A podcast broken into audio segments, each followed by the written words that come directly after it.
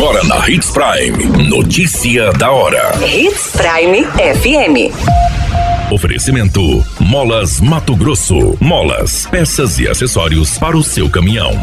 Notícia da hora.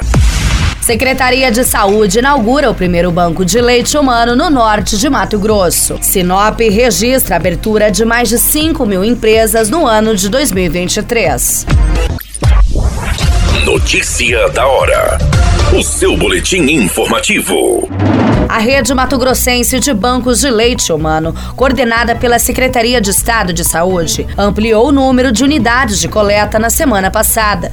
Foi inaugurado o primeiro banco de leite da região norte de Mato Grosso, no Hospital São Lucas, localizado em Lucas do Rio Verde. Essa é a sétima unidade em todo o estado.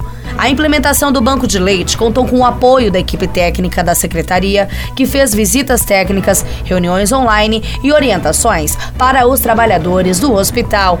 A secretaria também auxiliou nos processos de adequação da estrutura física, de aquisição de equipamentos, materiais e mobiliários. A instalação da unidade contou ainda com o apoio do Escritório Regional de Saúde do Telespires e dos Centros de Referências Estaduais e Nacional da Rede Global de Bancos de Leite humano. Notícia da hora. Na hora de comprar molas, peças e acessórios para a manutenção do seu caminhão, compre na Molas Mato Grosso. As melhores marcas e custo-benefício você encontra aqui.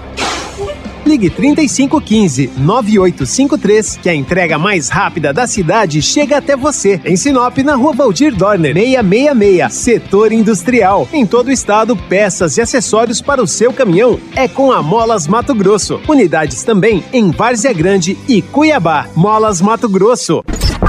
A notícia nunca para de acontecer e você precisa estar bem informado. Só aqui, na Hits Prime. Políticas públicas que funcionam como mola propulsora para o crescimento a passos largos de Sinop.